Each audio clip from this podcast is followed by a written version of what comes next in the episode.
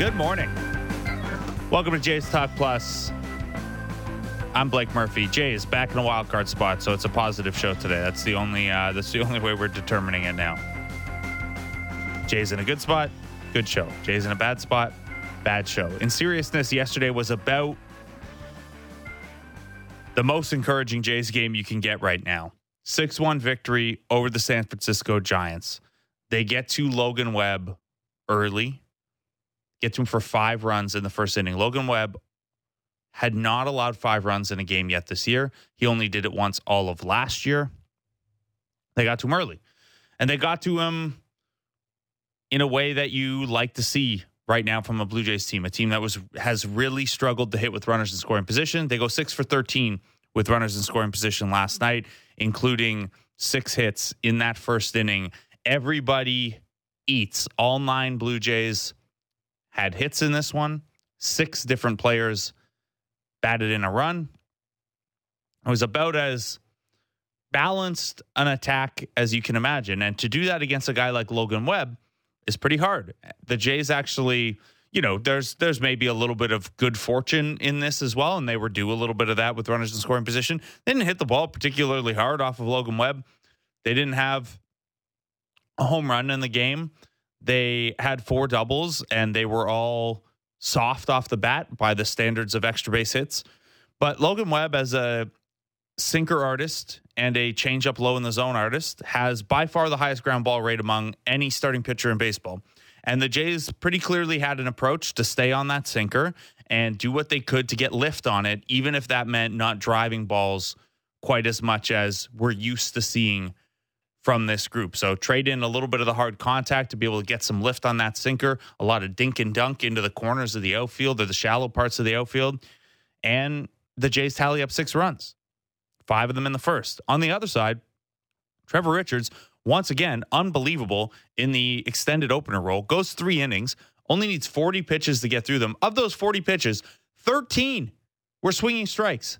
That included 10 in the first inning, which ties a major league season high for most swing and misses in a single inning from a pitcher. It's Hunter Greene territory. Richard strikes out five over those three innings. He's now up to fifth in Major League Baseball in strikeout percentage, and that includes relievers, not not just starters. He's also up to second all time in Blue Jays strikeout percentage. So uh, some bigger numbers to watch there with Trevor Richards, and you might be I mean, you'd be impressed with the high strikeout rate regardless. But if he's doing one inning at a time as a reliever, that's one thing. But being able to give two, three, sometimes even four innings at a time as a starter and still maintain that strikeout rate has been very impressive. Also, potentially a trickle down benefit for this Red Sox series coming up is that Richards only threw 40 pitches. So I think he's on the table in leverage in that Boston series. You don't figure to need him until some point in the White Sox or Detroit series as an opener. Uh, you have to probably use a bullpen day once more before the All Star break, but you don't need that this weekend against Boston. So, only 40 pitches. He, he's back in the mix as a, as a middle reliever, even a leverage reliever this weekend. Bowden Francis follows him up. Four innings, also very efficient. They only threw 47 pitches. So between the two of them, seven innings on just 87 pitches. That's uh, heading for Maddux territory almost. Now, Bowden Francis was not quite as crisp. He gave up a home run. He gave up a pretty loud double. That fastball continues to be a pitch that, while he obviously leans on a lot and the velocity's nice, guys can get to it and put a charge into it. The curveball and slider, though, can't do much with it. Neither of them has allowed an extra base hit yet this year. Uh, the curveball was particularly effective yesterday. And look, honestly, anytime a rookie can give you four innings of bulk relief, you're very, very happy with that. However, the specifics. Uh, Trent Thornton gives them an inning. Yimi Garcia gets that wonky knee back on the mound and gives them a clean one to wrap it out. Not really any nits to pick through that game. Now, this is the dumb math guy's favorite day of the year. The Jays have played 81 games. It is the exact halfway point of the season. You can look at every single stat and double it and be like, that's what the Jays are on pace for. So the Jays in the Major League Baseball standings have 44 wins times two. JD Bunkis beside me now can help us out with that. I think that's 88. 88. There you go. Ah, oh, you beat me to it. I was just trying See, to make sure. A, just having you check my math. The only one that I could ever get, and you had to step on. No, we could do this all. We could do this all day. This is the segment. Is Yeah. I'm just going to read you stats and you times them by two and Jackets tell me. off in here. Tell me. I am. It was Yeah, warm in here when I got in. nice. Yeah, it's a cool shirt. Yeah, thanks, man. You too. Um, so there are no nits to pick from last night. There are some nits to pick with the Blue Jays at the halfway mark in general. We will get into some more of the specifics um, from last night's game. Madison Shipman will join us a little bit later. We got Chris Rose and Kevin Barker on the show uh, today as well. But right now, with JD Bunkis of the JD Bunkis podcast here at Sportsnet, you can check that out every day, 9 to 10, and download it wherever you get your podcasts. We're doing a little midseason check in. Sweet. Now, coming off of a really good game, maybe the tone here will be a little bit of a an odd one, but it hasn't been the best of half seasons. Not terrible. Again, they've won 44 games. They're in a wild card spot right now, but we figured that you'd probably need to win 91 or 92 to make a playoff spot in this American League with the Yankees and Orioles as good as they are, the American League West better than maybe anticipated. Um, before we get into some of what we're going to do with just some second half props and over unders and things like that, not official ones, just ones I made up. Um, The best kind. how are you feeling about where the Jays are at the halfway mark generally? Okay. I, I'm going to end up flipping a question back to you because I was kind of musing with this on my show today, which is so Atkins does his mid-season media availability, and he's mostly rosy, right? He's going feel good about where we are, and yeah, we'd like to be competing for the American League Championship or the eh, sorry the AL East title, but we like where we are, and we think that there's room for improvement, and yada yada yada, right? The overall tone of it is everything's fine. Everybody relax. And I sat back and I listened to that, and I'm frustrated watching it to a certain degree. And I'm at the ballpark on Tuesday for not yesterday's game. You hmm. know, I would have much preferred to be there for yesterday when they scored a bunch of runs. Yeah, you got the nice one for 12 runners in scoring position game. But yeah, this is a market that historically, and I know now it's so different because there's six playoff spots, right? So measuring yourself as a wild card team doesn't feel the same as it used to, right? When we used to say the whole, just give me meaningful Yeah. fall baseball. Well, you also get a you used to get an actual series just for making a wild card right. spot. So I, I understand that the the league has shifted, but I'm I'm frustrated. I know that you're frustrated. I know a lot of fans are frustrated, but the team is seven games above 500, and like they do have some pretty positive stats. They have had good years from Kikuchi and Berríos, who are two of their biggest question marks. It looks like the Brandon Belt signing is a hit, right? Like Mhm. he's a pretty competent player for the salary that he's making. The outfield defense has improved. Bo Bichette is a legitimate superstar. Kevin Gausman is a legitimate ace. Yeah, they've had some really disappointing results from Manoah, and he's down in the complex getting just completely lit up by 17 year olds. But I have been told by people I texted that that's not as bad as it seems on paper, which I went, good, because on paper it seems like his career is over. So, yeah, good. I'm glad. But what do you think it is that has the fan base right now feeling the way that they do? Like where it, it doesn't feel seven games above 500 at all. It doesn't feel like any of those positive things I mentioned are even really in the mix or discussion. Even when you bring them up, I, I, I bet you there are people listening to me do that going, give me a break, JD. You know, you know what I'm saying? Yeah. Like that's the tenor. I was just in the outfield on Tuesday and it was a boozy hot dog eating crowd.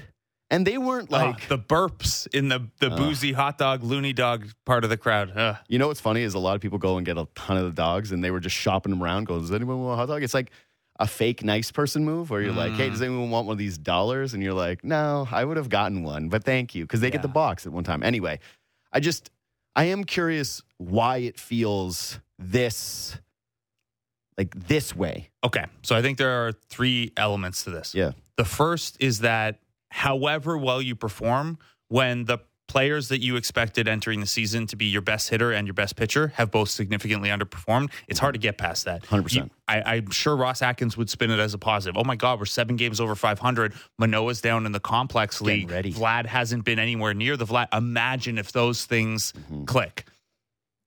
As a at a fan level, though, like everyone's confidence in this team is way higher with Vladimir Guerrero Jr. looking like Vladimir Guerrero Jr. Yeah. of 2021. There's no like look at how, how quickly the excitement around Vlad picked up on the weekend, and now it's cooled back off. But you know he homers in two straight games, and it's like, oh, this is what it could look like. So I think that's an element of it because even though you've survived that well, you still right now you don't have Vlad at MVP level, and you don't have Manoah at all.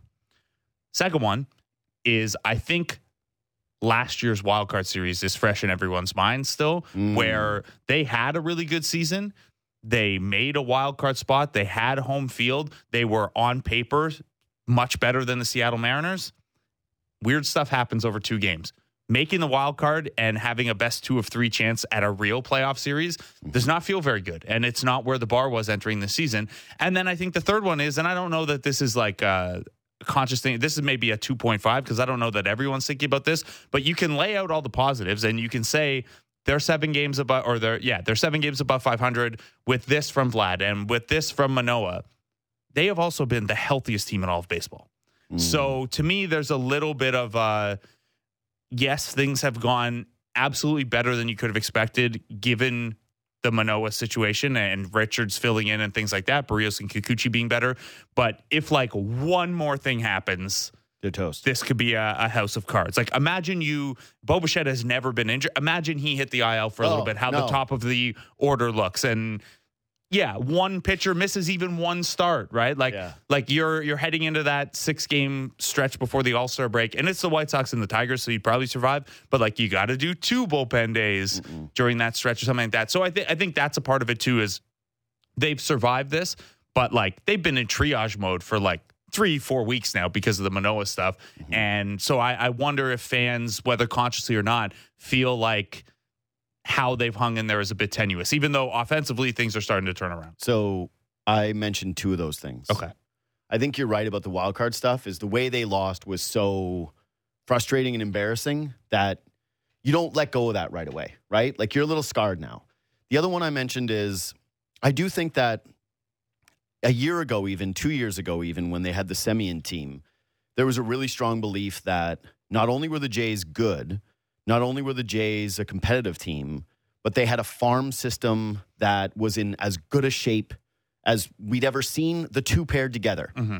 On-field team, farm system. The it, what was what was their saying? They would go waves, Waves of waves, pitching. waves of pitching. We have waves of pitching. There's And waves of this guys. is the wave Yeah, for the they- pitching this year. No, they waved goodbye Yeah. to every single one of their prospects and did all these moves. And so to me, it's more that the team feels all in right now. And yet they have what you're talking about, which is, well, you're one injury away from desperation. You're one injury away from Bowden Francis actually like an important guy now. He's not just uh, a spot starter. He's one of the guys in the rotation if you get one more of these. Mhm. And yeah, God forbid it ends up being someone that's extremely important, like a Gausman, right? Like, oof, th- th- those ideas are just nightmarish. But the the other one to me is like that makes sense, right? When you're not as good as you expect to be, fans get frustrated, and when the thing around the corner isn't more optimism coming, help is on the way. It's boy, you could be in real trouble if something happens. That's big. I don't know why, but Manoah, it doesn't feel as desperate or as big as Vlad. And I maybe this is the everyday player thing. This is why when uh, I would try to make the case of, hey, is Manoah one of the faces of the franchise or is he the face? And people go, no, it's still Vladdy. And I went, oh, but Manoah's so good. Now it feels like, no, no, no, Vladdy is the face of the franchise because how big of part of this is people's belief that the MVP Vladdy that we saw a couple years ago is a real thing? Because I feel like a huge part of the frustration is every time he hits into a double play, he's still leading the league in them. Uh, he's up there. I don't. I don't know if it's number Yeah, one. I haven't looked mean, recently, but he's good at it. He's been really good at it the last couple of seasons. Every time he hits into a double play, it's the reminder that you feel when he comes up in a big spot like he's going to hit a ground ball than you do that he's going to put it over the fence. That to me is where the real fear is kicking in. That people bought in on this guy's going to be generational. This guy's going to be special. This guy's a one of a kind. And people are starting to see more and more evidence that he might just be a really good baseball player, and that's it. And the other part of it too is that I mean, no one wants to replace Manoah. He's a huge part of this team, and you would prefer to have him in the rotation. But like Ross Atkins even paid lip service yesterday to, yeah, we could go out and get another pitcher. Yeah. You can't go out and get another Vlad. Yeah, there's volatility to starting pitchers. You know, this this happens. Yeah, and Manoah also, and this isn't the the biggest thing, but like he also makes the minimum. Like in terms of the team being able to go out and, and address that spot, it's not like Vlad is entrenched and he's going to hit in the middle of the lineup every single day. It's if you have this version of Vlad, there's no way around it. Where at least Manoah, there's a, a path to, you know, replacing that spot. So let's stay on Vlad then, because you mentioned 2021 Vlad, and if you go back to that season and I will give the same caveat I have to give every time because people don't listen. Something like weighted runs created plus tries to put everyone on the same scale, adjusts for a number of things, including park factors. Mm-hmm. So this is not a number that would be. It might be a little inflated because we just we don't know how to capture Dunedin and Buffalo and stuff like that. Mm. But it tries its best to capture this. You know, stuff. you're only talking to your fellow stat nerds right now, right? Like that want the full comp. that's that's the audience. I was going to say because no, the audience is big. You do big numbers on the show, buddy. I've seen the podcast ratings. I don't I don't see 'em. Oh, it's good. It's That's very those good. my way. Um, Okay, so the first half of 2021, and some of this is caked into where they played, sure, but we try to adjust for that. His weighted runs created plus was 187. That's so good. 87% better than an average hitter. The second half, it dropped to 142. Mhm. Still really, really good, but not quite at that same level. Last year for the season, it was 132. Okay. Right now, it's down to 122. Mm. I don't like the way this is going. The trend? yeah, it's Yeah, bad. 142, 132, 122. I don't know a lot about graphs like you, but I know that a, a- the graph it would be going like that. Yeah, you, you look at your stocks. Yeah, it's like that. Down is bad. exactly. So, uh, the first of our second half fake props here. Okay. Vladimir Guerrero Jr. So it was 142 second half of 2021, 132 last year, 122 so far this year. His weighted runs created plus for the rest of the season, over under 130. I have to go over, just because he's 122 with two home runs at home. 11 home runs. So he's on pace for 22 home runs. Yeah, so I, I have to think he hits more than 22 home runs, and I'm guessing that in this calculation, home runs are pretty heavily weighted as they are quite important. Yes. So weighted runs created plus take, I mean, it tries, it gets down to, it's called linear weights, which is like, what is the value of every single Right. thing in the offensive environment and things like that. Home runs are big. Home runs are big. I don't think he's going to hit 22 home runs. I think he's going to hit more than 22 home runs. And so I think that he'll make up the difference on that. Here's what I will say the counter to this is, though. It's not that big of a leap, it doesn't sound like statistically, for going from 122 to 130. Like how. So is- uh, I'll tell you this: uh, Zips, which is FanGraphs' projection Yeah. system, projects him for 136 the rest of the way. Okay. Uh, that would be an OPS just north of 850. I think he can do that. Okay. I think I think that he's going to do that. I think he can do that. What I will say though that spooks me a little is that it's like OPS 850, Vlad. Like I thought that was going to be pretty much a given throughout his entire career. Like it gets back to the same thing where I say this guy is a good baseball player. We all acknowledge that. He's he's fine. He's more than fine. Here was my reaction when I saw that he was up for the starting first baseman in the American League this week. I went, ha, who else is out there? I went through the history of All Star first basemen who have hit fewer than 20 home runs. It's not pretty. No, other than like the one time Joey Votto did it, I, I just I but he had couldn't like even. Uh, a 700 OBP or something like that.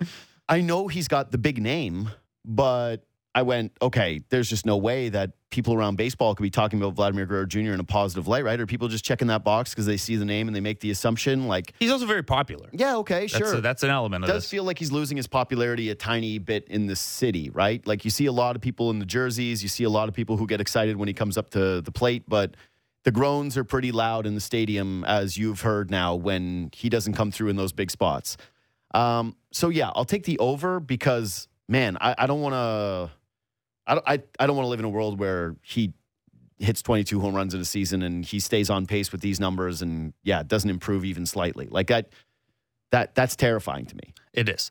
All right, let's go more positive then. Okay. Another guy who's one of I of was those. positive. I said up. I took over. Oh, I know, but like Yeah. m- um, even more positive Yeah, but conversation. even when I'm than- positive, I'm negative. I get it. I get yeah, it. um, and I set the bar fairly low there, so Yeah. that, that's a little on me. Someone else who's in that MVP conversation. By the way, you only have until noon today to vote. So if you are trying to vote for your Blue Jays uh, All Star starters, uh, do that right now. Don't turn off the radio, but uh, fire up your phone. Go vote for and Vladdy.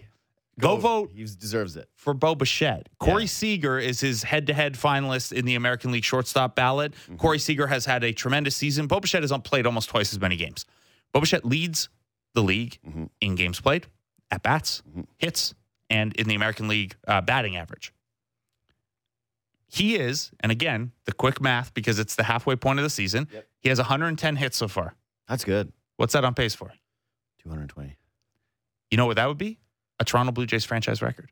Yeah, that's pretty good. Vernon Wells. Dude, don't do any more of those though. I got a little The, bit. the math? yeah, I Oh. was like, It's a round number. I'm not going to give you like, one I like should have put the headphones on so Azo no. could buzz me. I'm not going to give you like 37 or something like Next, that. You're gonna keep upping the, the degree of difficulty on these, and eventually it's gonna get real ugly for me. So obviously, Bo maintaining anyone maintaining, hey, I'm leading the league in plate appearances and batting average. Like you miss a couple games or you have a, a small cold stretch, those will maybe Mm-hmm. cool off. But this is pretty incredible. So he is on Vernon Wells in 2003 Mhm. had 215 hits. That is the franchise record. Vernon Wells underrated. Yeah, he had 317 that year. Yeah, and was like he was the silver slugger and then also he actually didn't win the gold glove that year it was the the next year he won the gold glove but he led the league in doubles too no, yes. Like, anyway 215 is the franchise record for hits Bo Bichette is on pace for 220 Okay. So over under 215.5 hits does he break the record he got so hot at the end of last year. What are is is that a Bo trend for him to finish year strong? Because the Blue Jays, I will say this, is the Semien year they got hot down the stretch as well. I was actually thinking about that the other day, the Semien throw against the Tigers game that basically cost them the playoffs, even though he was so brilliant. How difficult that was. he was in 2021 he was almost identical first half to second half Okay. now you could argue that you know stadium wise and things like that it got tougher in the second half so even maintaining Yep. was impressive but he he didn't really have a he didn't really have a switch there I, I'm gonna double down on my positivity because I'm such a positive guy. And Who is everybody says guy? that all the time. They're always like, "Look at this positive beacon of light str- uh, shining through here." I'll just say over because as inconsistent, it, it's weird because he's like inconsistently consistent or consistently inconsistent or whatever way you want to put it. But this year it just feels like he's unlocked a little bit more. This year it just feels like the dips don't go as low as they have in years past. And granted, again, if he's leading baseball in hits, that seems kind of like an obvious take to me. But I don't know. I just think that he's maturing a little bit at the plate. I, I think that he's kind of the guy too, where when we do the face of the franchise discussions, he is sort of that dude where it just doesn't seem like things phase him, doesn't feel like he gets rattled. Even look at last year, like his year was horrific. It really was up until the last month and a half of the season when he just caught fire. Never really felt like he changed, just kind of went about his business. Doesn't seem rattled by anything, just sort of goes about and quiet baseballs. 13 game hit streak That's what I mean. I just, I'll take the over 215 and a half because I, I just think that he might, like, he, he's just having, he's having himself a year, man. The approach looks brilliant. I, I don't think that there's as much ebb and flow to his game as years past. He's just confident. He's a player who's hitting his prime. Like, unless there's an injury, which also I'm not a really big believer in with him because he's durable as hell it's wild he's durable, right? So I'm going to say over. Like I'll say that he actually does it, and then hopefully when he does break Vernon Wells' record, there's a little bit of a discussion amongst Jays fans where we go, you know, maybe he's a little too hard on that guy. like just because he was the big money signing, maybe people were a little bit too harsh to Vernon Wells. He was a good, he was a good player here. all right another positive one Yep. Kevin Gos- Kevin Gausman last year struck out 205 batters. Uh-huh. It's the seventh highest strikeout total in Blue Jays franchise history. Okay. Uh, we have to do pace a little bit different with pitchers just because, you know, turn in the rotation and things like that. But right now he leads the league in a, with 139 strikeouts. Strictly on double it, it would be 278. That would be shy of only Roger Clemens' 1997 season for strikeouts in Blue Jays franchise history. And keep in mind, guys only throw like 200 innings now, not 250 and things like that. So where I'm going to put the bar for this is, again, Gausman's at 139 already. Robbie Ray struck out 248 Mhm. in 2021. That's the third highest ever. Clemens has the two highest. Kevin Gausman over under Robbie Ray's 248 in 2021. This is one where I feel like I should be flipping it back to you because you'd actually be able to do more of the actual measurables on this. Because, like, yeah, eye test wise, he passes the grade. I would say the scary thing in terms of trying to surpass that number is as as much as Gausman is an ace and as brilliant as like Tuesday was, he does seem prone to those outings where teams are picking up on what he's throwing. Although I did think this outing was actually really encouraging with re- regard to that because he dominated with the fastball. That Yeah, was a team who knows him super well and helped him learn that splitter and, and hone that splitter.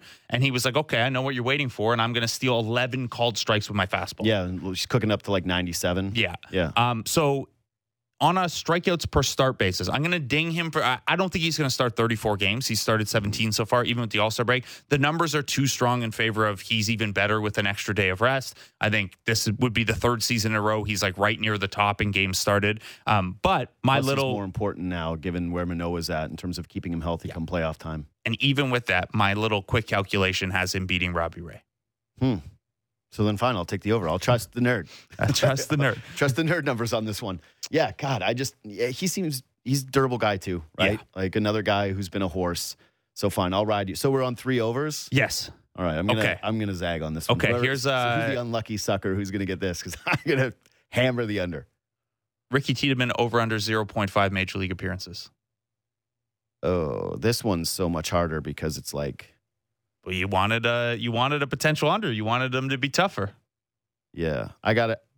Uh, this is such a weird one because he's so important to the franchise to like make sure he's healthy. And yet they are in this all in year where it doesn't seem like there and, are a and lot he's of only progressed to doing live BP. Right. That's no, all no. he's done so far. but it's not even just that. It's like he's got an injury history.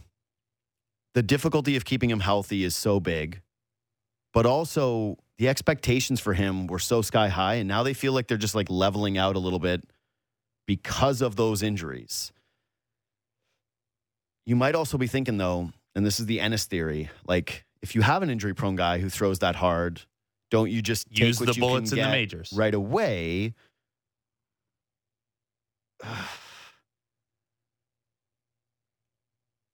Over.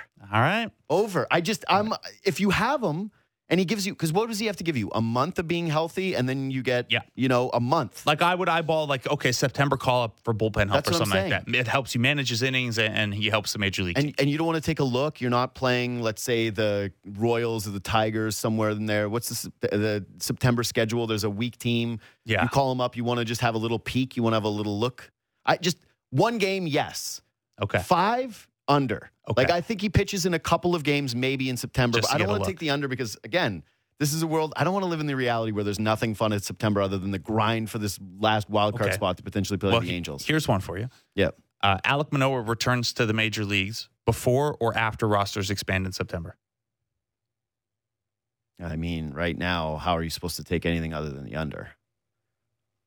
He's I don't know. lit. Ross Atkins talking yesterday like it's a it's a sure thing he'll be back. Yeah, no, sure thing that he'll be back in the majors, yes.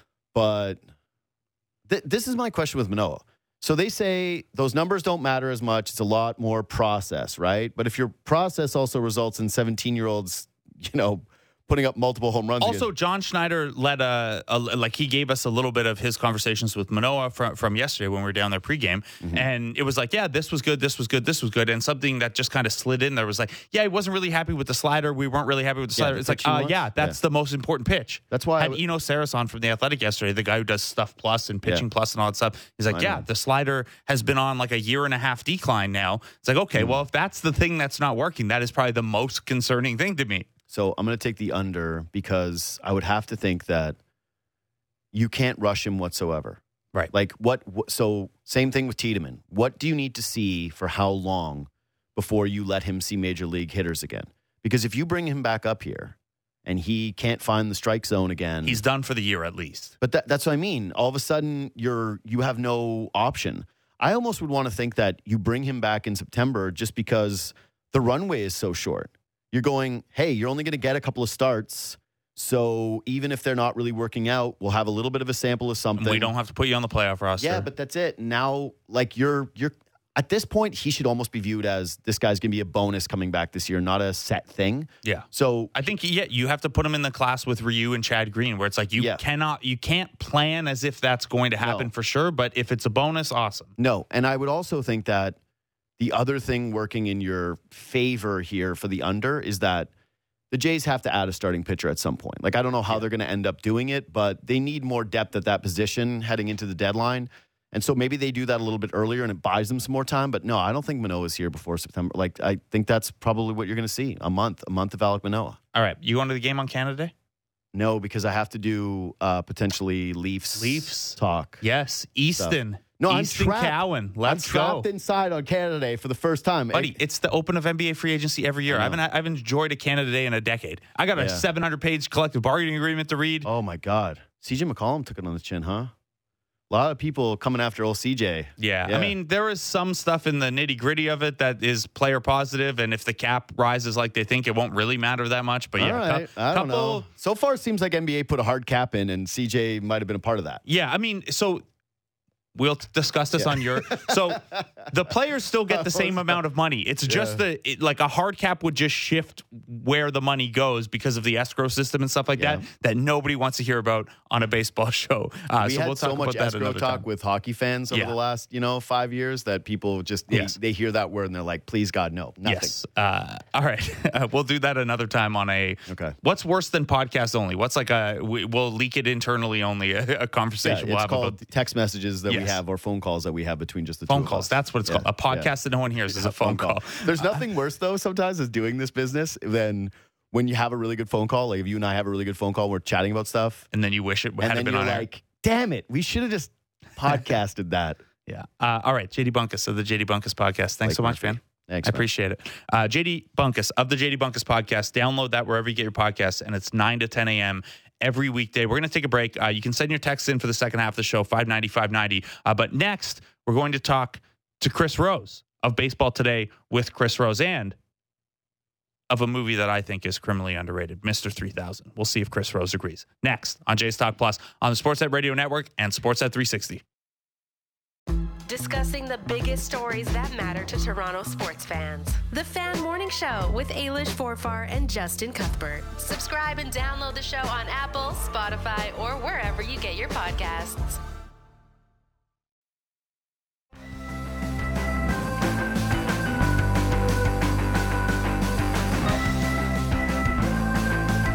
Welcome back to Jays Talk Plus.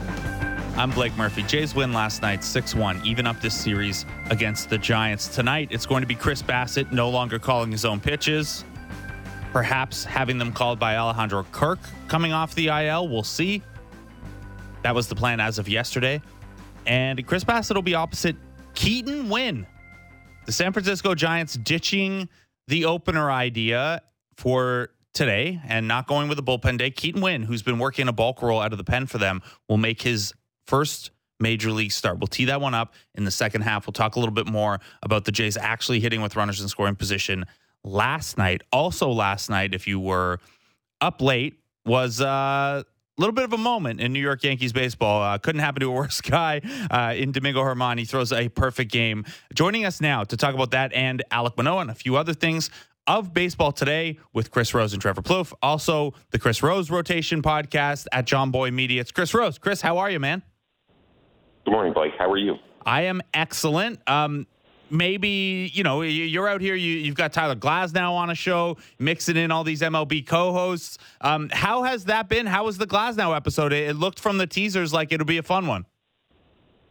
It is a fun one, so it's available. Uh, the thing that made it fun for me in particular is that I've now been doing the Rose rotation for three years. So I have a half dozen active major leaguers as my rotating co-hosts. I had never met Glasnow in person until that one that we did. Um, it was kind of a funny setting. We had a, uh, a hotel room where he's on one queen bed, I'm on another. we throw in some headsets. Nice, relaxed atmosphere. Um, so it was just nice to be able to kind of meet him in person and and do a uh, do an episode that way. Now you have done those episodes with a, a whole bunch of major league players now over the course of three years. Do any of them top Bernie Mac as Stan Ross as far as player interviews go?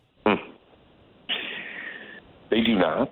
um, you know, you'll be happy to know I still get uh, plentiful um, residual checks for that. I think my last residual check was for 87 cents for an appearance in that movie. But man, it was worth it.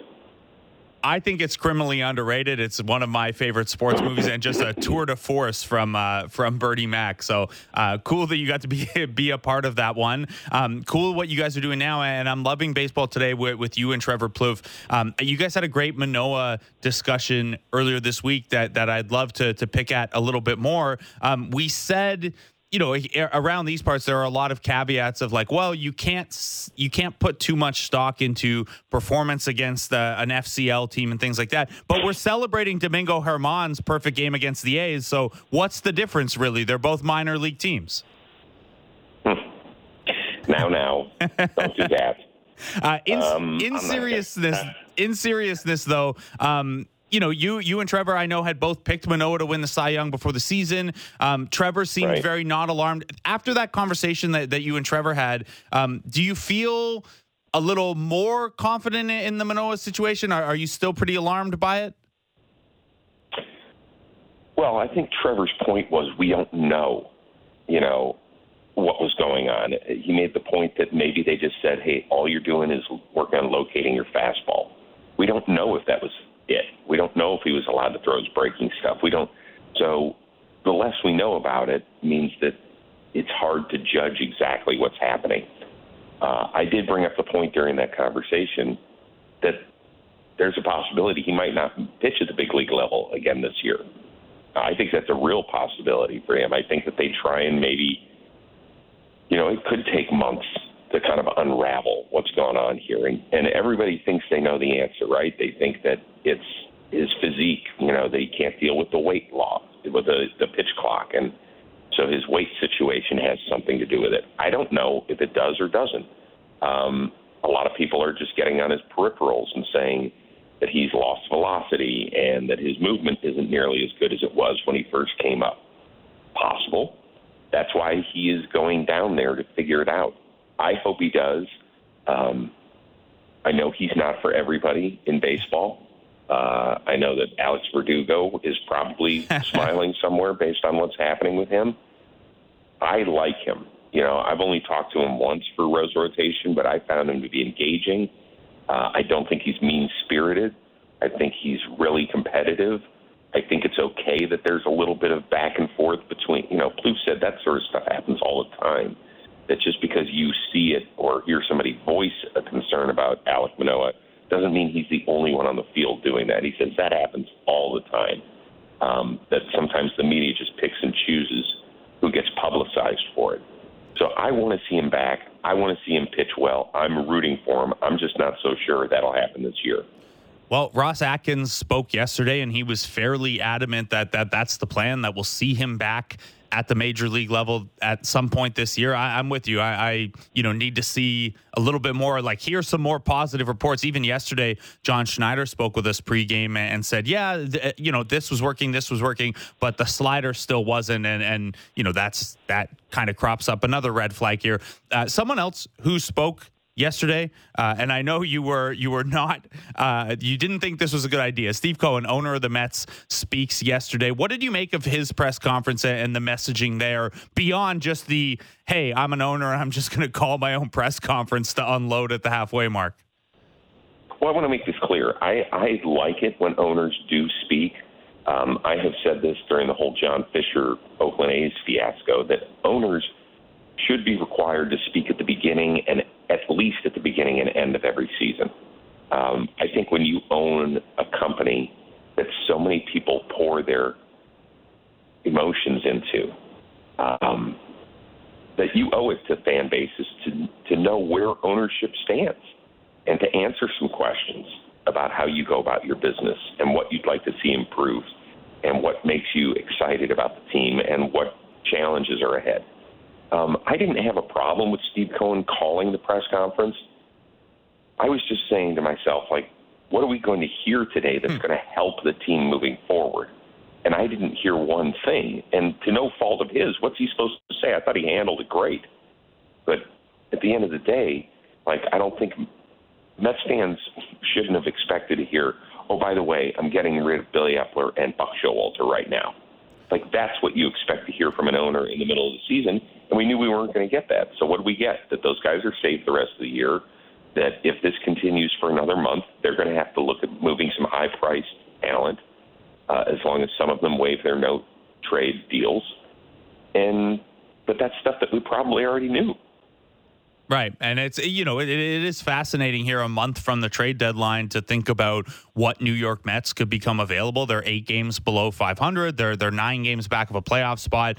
Even you look at a team like the Padres, who are in a similar spot in terms of underperforming, six games under 500, eight games out of a playoff spot. Um, how much do you think teams like those two, or even the Seattle Mariners to a lesser extent, you know, kind of taking a step back and looking at 2024 instead of pushing further in for this year, how drastically could that shift what things look like a month from now? Well, it could. I think the hard thing is being honest with yourself. I think teams have a really difficult time self evaluating because the people who are constructing the roster believe in it, right? You don't think AJ Preller sits there and says, Jesus, what did I do wrong? He's probably looking at that roster saying, guys, play better. Like I put this team together to win a World Series, and you're laying an egg halfway through the season.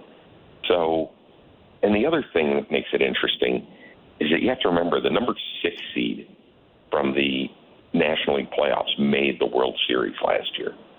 So they all have this mentality that with this roster, we just have to get in. We don't have to finish with the best record in this league. Last year, the one and two seeds, that seeds that got buys in the National League got bounced in the divisional round. So we just have to make it here. That's it. So if they feel like they still got a shot, and if who knows, these teams could knock off two or three games off the wild card standings in the next ten days. By the time everybody gets to Seattle, and then if you're five out, you're like, okay, we got a shot. So that's what they're trying to do. They're trying to figure out exactly where they are at a certain time and the one thing we did get from Steve Cohen yesterday was the fact that he said, I told all my people to be ready for all sorts of contingency plans. And I think that's what you have to do if you're a high priced team. Yeah, it's certainly, I mean, look, the money's not he's not short on money, but you do work within some sort of a budget. And if you can salvage something for this year because you're selling off that, that's stuff you can use toward next year as well. Um, we mentioned some of these playoff races. Uh, a less exciting playoff race, maybe uh, it's exciting based on its tightness, but maybe not in terms of the quality of the team. But I, I, know you're a Cleveland guy. The Guardians are suddenly the hottest team in the AL Central. They win, I think, fourteen to one last night. They they take over the lead there. Um, are you are you buying on your hometown Guardians? Well, buying from the standpoint of I think they'll be there all year. I think the most interesting aspect of my team is the fact that three fifths of the rotation is made up of rookies true rookies, guys who didn't make their major league debut until May of this year, didn't even break camp. So they've got three guys that they're really relying on, uh, high draft picks. Their number one pick from a couple of years ago, Gavin Williams, who has made two starts and looked great um, Tuesday against the Royals. Logan Allen, who's a left-hander who is gutty but throws way too many pitches for not enough innings. And Tanner Bibee, a kid who's had some really good starts and some that have been so-so. Um, the question will be with them because of the injury to McKenzie, which I think is going to be a while, and Bieber kind of being in flux, meaning could they trade him, could they not? Those guys are going to throw a lot of innings at the major league level. At some point, if they have all three rookies in the rotation, they're going to reach their innings limit. And then where do they go? If it's September 15th and they've got a one game lead, what do you do? So I think their try, their balancing act is trying to figure out, okay, do we really go for it this year because we know we're not as good as some of these teams that are at the top of the American League, or do we roll the dice and just get in there and say, screw it, let's go for it? Yeah, and uh, something to watch here in Toronto is Canadian Cal Quantrill is expected to rejoin that rotation on, on yep. Friday, so maybe they can six man it or save some of those younger guys some innings.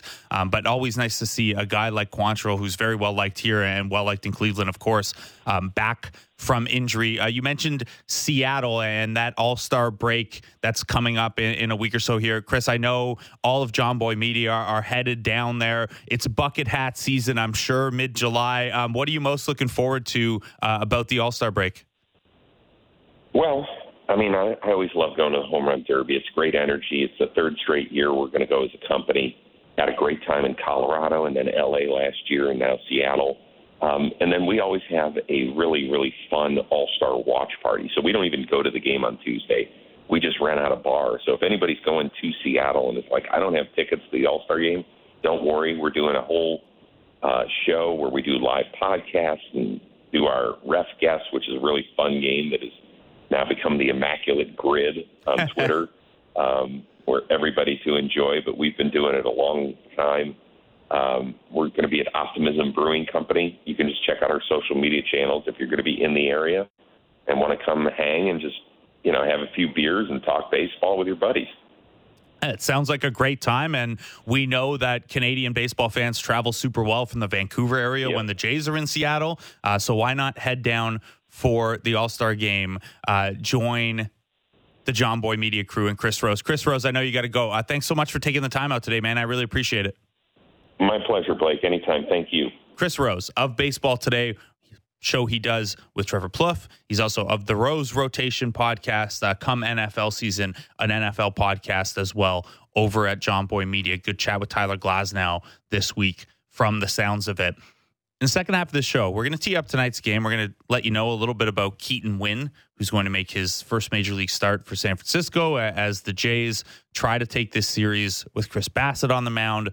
Um, we're going to talk to Madison Shipman, who's women's softball analyst at ESPN. We, she's been on the show before. You've seen her popping up more and more on Blue Jay Central of late. She's been on Central uh, with Joe and Jamie this series. Uh, so I'll pick her brain on, on what happened last night and what that might look like for Bassitt tonight, um, not calling his own pitches and, how a team may adjust to seeing a pitcher for the very first time. Uh, Kevin Barker is going to join us a little later as well. You can keep your texts coming in throughout the show. We'll sprinkle those in in the second half. Text 590 590 uh, your mid-season thoughts if you if you have a take on any of those props we threw JD Bunkis's way a little earlier. Tyler from London asks uh, if Hyunjin Ryu is gearing up with live hitters already, uh, could you expect him back by late July without any uh, setbacks?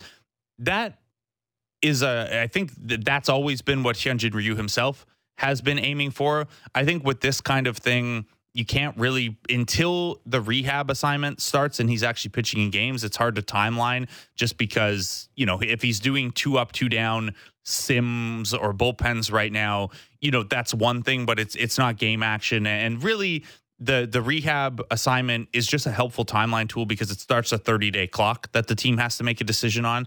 That's not the case for Manoah because he's just been optioned down. Um, but with Ryu, yeah, I think if coming out of the All Star break, he's they're like okay he's ready to get in game action here's a rehab assignment i think you know early august is maybe something you could target tyler also asks why not let bowden francis have some traditional starts it would only be a couple lets you move richards back to leverage roles so tyler this is something that you know I, i've kicked around on this show a bunch is I, trevor richards has been unbelievable in this extended opener role. But you do lose him for a couple days in leverage spots, and he pitched his way to kind of the seventh inning guy for this Blue Jays team underneath Swanson and Mayza. Uh, and sometimes, you know, he's another guy you can trust against lefties um, for a, a lefty heavy pocket of the order. So I, I'm with you on that being something I'd want to manage. It's why I don't really believe in utilizing the four man rotation with bullpen days for too much longer.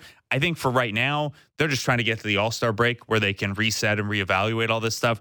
I wouldn't be against, you know, Richards only threw 40 pitches yesterday. He could very conceivably be available in moderate leverage on the weekend and then open another game uh, in that next stretch. But yeah, it's definitely something you have to manage. And, and maybe the confidence in Bowden Francis doing that is increased after after he goes four innings yesterday with just one earned run. Some hard contact within there, still some, you know, questions about what to what level the the fastball is going to play. The the breaking stuff, both the curveball and the slider, have been very very good, and no one's really squared them up yet. Um, but still, some you know some minor things with the fastball. Still, you go four innings against a really good offense, and you only give up one earned.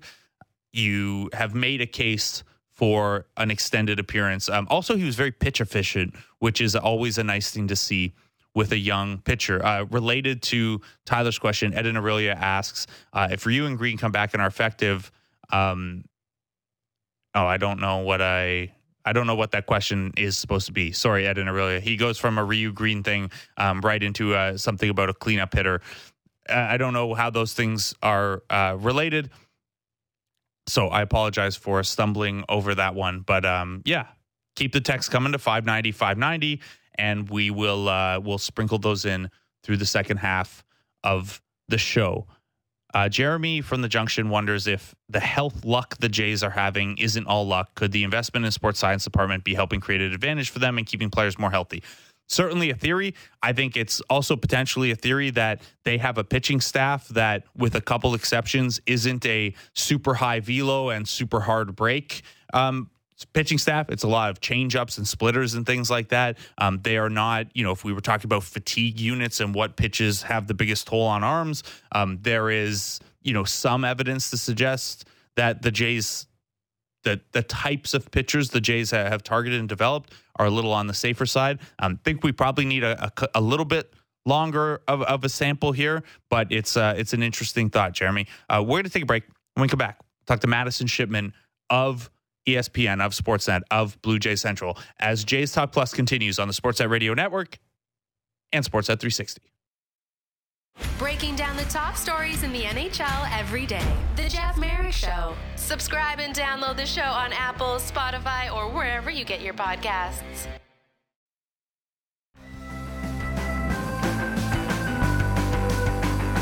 Welcome back to Jays Talk Plus.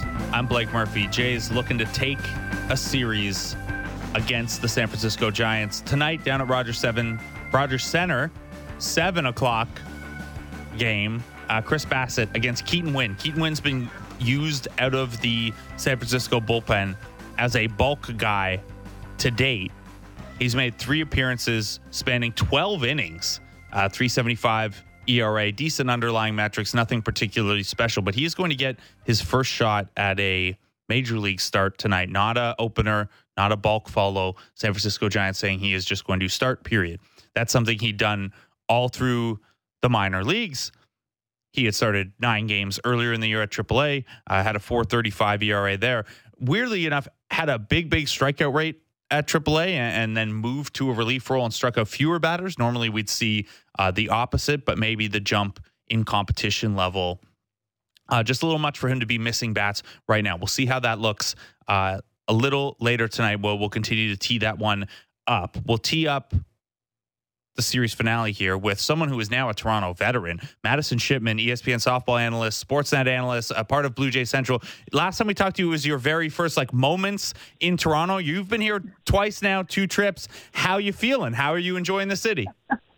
Well, I still cannot be trusted with directions, but I can find my way from my hotel to the stadium without having to look at my phone. So I'm going to call that a win, although at the end of my last trip up here, I somehow ended up in the line in the stadium to go and run around the bases after the game. So I'm still working on navigating my way through the stadium. Did you run the bases since you were down there anyway? Uh, you know, I thought about it. I did not. There was uh, so many kids in line to run the bases that luckily somebody found me in my full suit and assumed that I was not going down on the field to run the bases and helped me navigate my way out of the stadium. Although I, I would have liked to see what my time is running around the bases. I'd imagine it's much slower than the last time I was out on the field competing.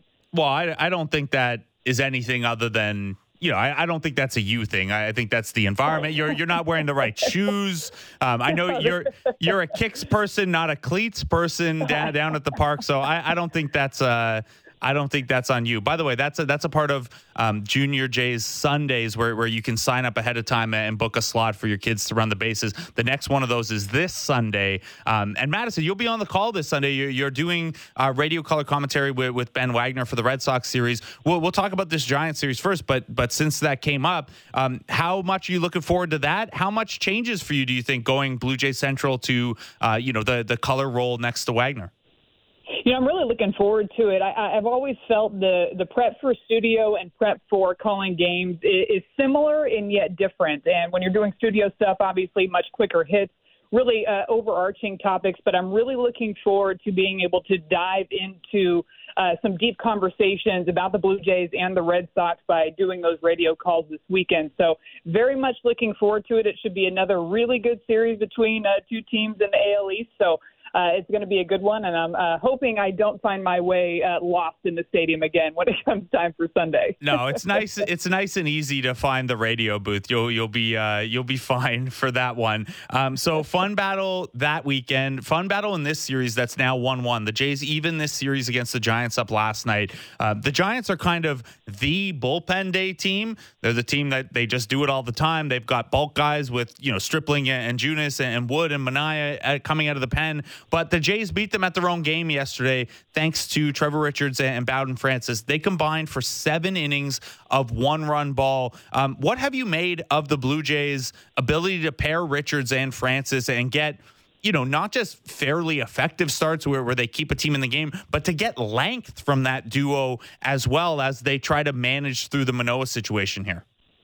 Well, once we got through the first three innings of that ball game, I know Joe Siddall and I kind of turned to each other and we're like, Trevor Richards is pitching so well. Are you tempted to keep him into this game?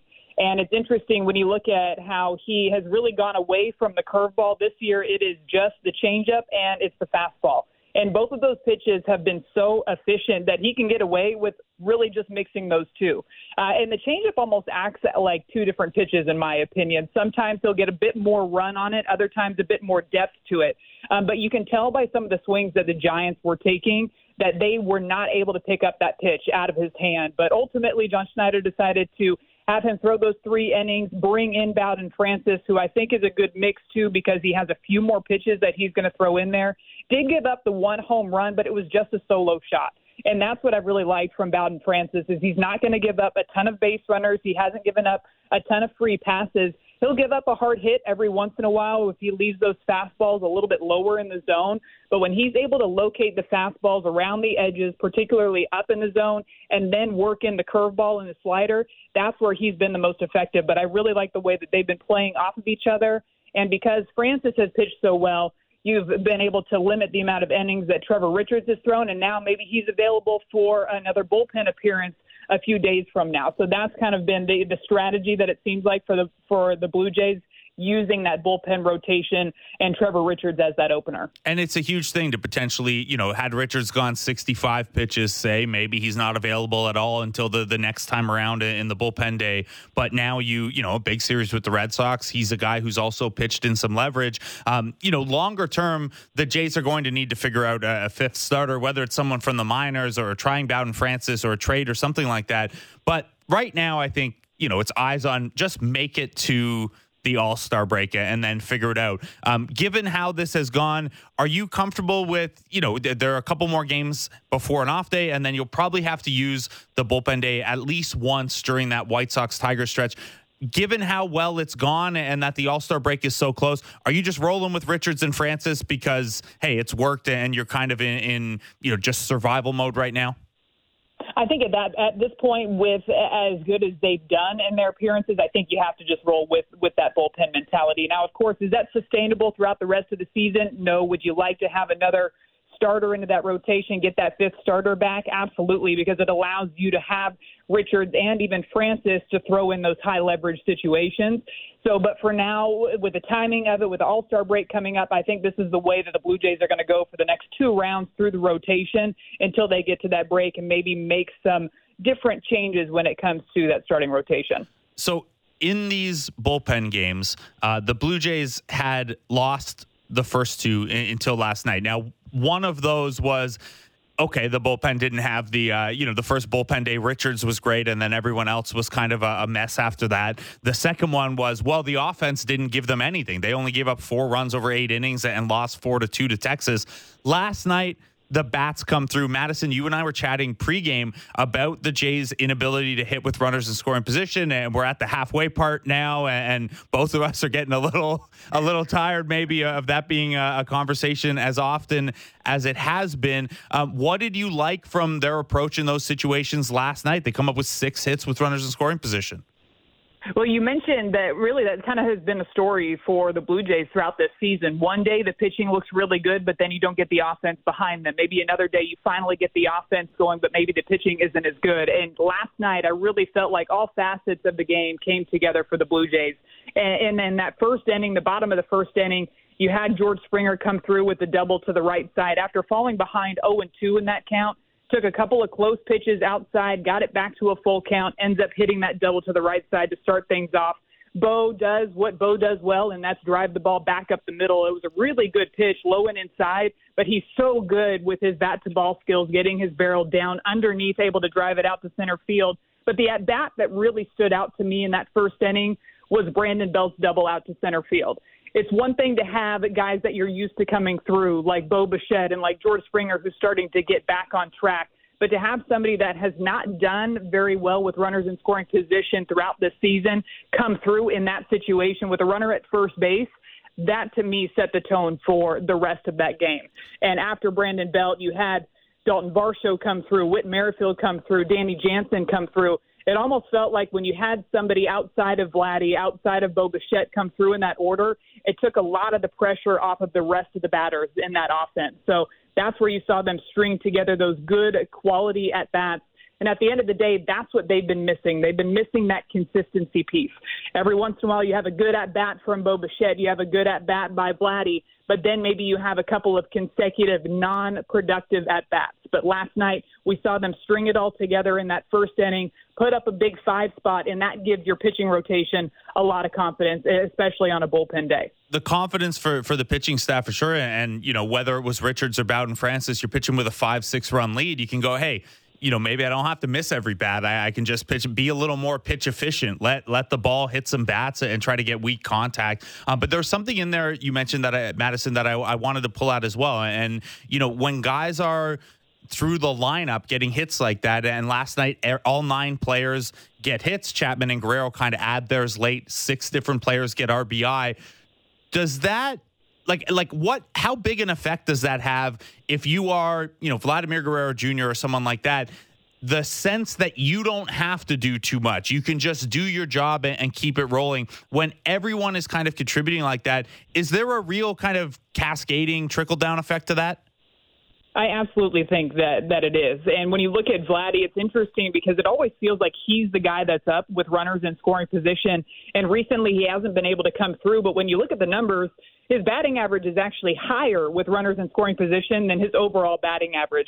His run, batting average with runners in scoring position is up to 303. His overall batting average is down at 280. So he does come through with runners in scoring position, but we look at him as maybe not being as productive because we're not seeing the home runs if he was hitting home runs at the clip like somebody uh, like Matt Olson is doing for the Braves with number 26, then we wouldn't really be having this conversation. But I, I, what it does is it takes the pressure off of Vladdy, maybe not thinking that he has to hit a home run every single time he comes up to the plate. Because hitters know the home runs come when you're not trying to hit a home run. When you go up there and try to hit a home run, that's when mechanically maybe your swing's a little bit late, maybe you're dropping your hands a bit too much to get underneath that baseball, and then you're mishitting it. So for the rest of the lineup to be able to come through, I definitely think it's going to take some pressure off of Vladdy's shoulders, and hopefully we see some more swings like we saw from him in the last series against the Oakland A's.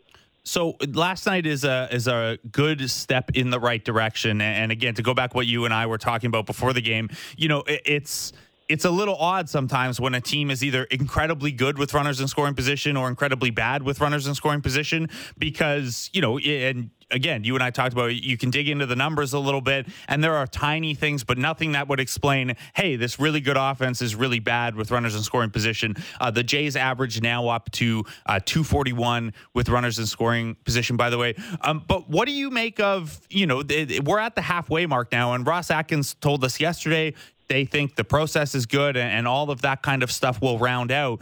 Um, at the midway mark, though, does does it start to? And again, maybe yesterday's a step in the right direction mentally as well. Um, but does it start to get in guys' heads because this is a situation where you know runners in scoring position, the pressure's supposed to be on the pitcher, not on the hitters. Yeah, it, it, there's no doubt that these players are very well aware of the fact that they were struggling with runners in scoring position, especially when, uh, for example, when you have somebody like Kevin Gausman who's going out there throwing wonderful games and you're not giving him that run support. I guarantee those hitters know that going up to the plate, so they're trying a little bit harder to come through in those situations. And again, when you try harder, that's when the mechanical issues might start to rear their ugly heads or – maybe you're swinging outside of the zone at a pitch that you shouldn't go after in a good hitter's count. But for them, the, the big talk going into yesterday's ball game was really the collective approach of getting a good pitch to hit no matter the situation, whether there's nobody on or the bases loaded. You have to stick to that process. And, and what that does as a batter, too, is it keeps your mind off of the outside noise. It keeps it off of the situation and just purely on that approach and the pitch specifically that you're looking at in that count. It's all about simplifying the game. And we all know how mental the, the batting side of the game is for baseball. So when you're able to simplify the game down to just looking at one specific pitch, not worried so much about the situation or how, how poorly the team has done with runners in scoring position, but just focusing at that one pitch at a time, that was something that I really felt that the Blue Jays took re- good strides towards being more consistent in that last night. It's just been something that they've had drastically different at bats with with nobody on versus runners in scoring position. And, and I don't necessarily mean that by the results, but even by the swings that they've been taking and by the swings that they're or the pitches that they're swinging at. Whereas last night, very good about bringing the ball more into the zone, even a little bit up to with Logan Webb, who is very good at inducing a lot of ground ball outs you could see the collective approach was to force him to bring those pitches a little bit higher into the zone so that they could get their barrels underneath. And, and when you string together those quality at bats, have that pass the bat mentality, that's when you're going to start to put up crooked numbers on the board. Crooked numbers indeed. And you said, you know, kind of just focus in on one pitch. That might be something that's very difficult for the San Francisco Giants to do tonight because Chris Bassitt throws about 30 of them. Uh, Chris Bassitt has had a bit of a rough time of late, though, and he's beat himself up a little bit for it. He has said, at least coming out of his last start, that maybe for a little bit here, he's not going to call his own game. He's been someone who, you know, I think he has a double sized PitchCom because he throws so many pitches and throws them all over the place. But he is maybe going to, the let up and trust the catcher here a little bit. We think that's going to be Alejandro Kirk. Uh, the word was yesterday everything had gone well. We expect him to be activated off of the IL uh, today. What have you made uh, of Bassitt's comments coming out of his last couple starts and this decision to, hey, maybe I should let the catcher call things and just focus on on executing for right now?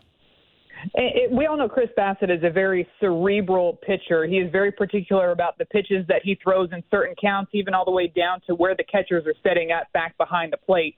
So one of the reasons that he did go to calling his own game was one, the pitch clock restrictions didn't allow him enough time to shake off uh, the pitches to get to the one that he wants because you mentioned he's got about I, I don't know maybe up to 45 pitches or so that he throws out there now. So there's not enough time to be able to go through all of those pitches. And, and when you look at the the times that maybe he hasn't had as good of an outing, it's not so much the pitch call, but it's the execution of the pitch. Maybe he's throwing a cutter and it's just not cutting inside enough to those left-handed batters. It gets left over the plate and gets hit out of the park for a, a home run. So for him to be able to get rid of that pitch com, put the full trust in the catcher to be able to call this game, I think that's going to allow him to focus more on the execution of these pitches rather than the pitch sequence in which he wants to throw them. So I do think it's going to be a two-way street. You're going to have to see him really trust in the pitches that are being called behind the plate because there isn't a ton of time to shake off uh, you saw him shake off a couple of times with Danny Jansen back behind the plate when he was calling pitches his last outing. But for the most part, you could tell that he had full trust in everything that Danny Jansen was throwing, and because of that, was much more efficient in his outings when the catcher was calling the pitches. So I think that's something that he can really build on moving forward. Still being particular about what he's throwing because as a pitcher, you have to be bought into the pitch that you're throwing, but maybe taking some of the pressure off of having to come up with those pitch sequences and just focus on executing one pitch at a time. If it is Kirk behind the plate, also that's someone who's gotten to know him fairly well. 11 of his 16 starts have come throwing to Kirk, and he's got a sub 2 ERA in those games. Um, do you do you believe much? Of, like we know that Alejandro Kirk is uh, a slightly better pitch framer than Danny Jansen. That's something we can quantify. That's especially true with low pitches and pitches on the outer third to lefties. Maybe that's something that particularly affects Bassitt. But big picture, are you a big believer in you know catcher ERA or, or a catcher pitcher? Like a pitcher being better to one catcher than he is to someone else? It has a little bit to do with it, but really it, it comes down to me to the pitcher executing in certain locations. And when you look at the pitches that were getting hit out of the park uh, by the A's against Bassitt, or even going back to that Orioles series where Gunnar Henderson hit the grand slam off of him, it comes down to I wasn't looking so much at the catcher and where they were setting up, but more so the execution of the pitch. And at the end of the day, that's on the pitcher. Um, now, having that rapport and kind of knowing where Chris Bassitt likes to go in certain counts, I think gives gives Alejandro Kirk a bit of an advantage in those situations. But again, it's going to come down to Bassitt being able to execute on the edges of the zone, really mix speeds, because he's not going to go out there and pump 11, 12 strikeouts. He's going to be one of those pitchers that's going to get batters to miss hit and really get their timing off balance and do some weak fly ball outs, some weak ground ball outs. And in order to do that, you have to throw the ball around the strike zone, get those pitches to break, and continue to mix speeds throughout the ball game. But it's going to be a challenge for him too because we know the Giants do like to line up a ton of lefties and the splits are, are pretty drastically different when Chris Bassitt's throwing to left-handed hitters versus right-handed hitters.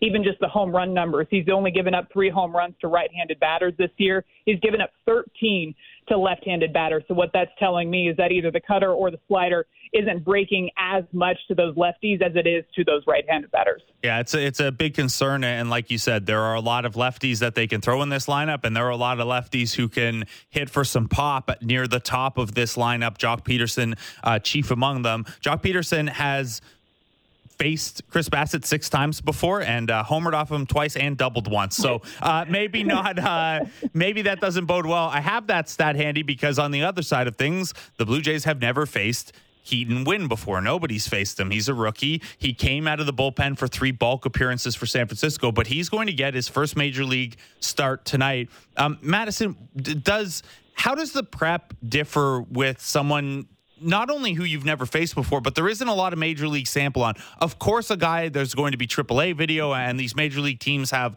a lot of data on AAA starts and stuff. But this is someone who's pretty new to the majors and has been working in you know a bulk relief role instead of a starting role. Is it a case where you know the information you do have is not I mean, it's useful, but not as useful as it might be for, say, someone like Logan Webb, who there's a lot more tape on?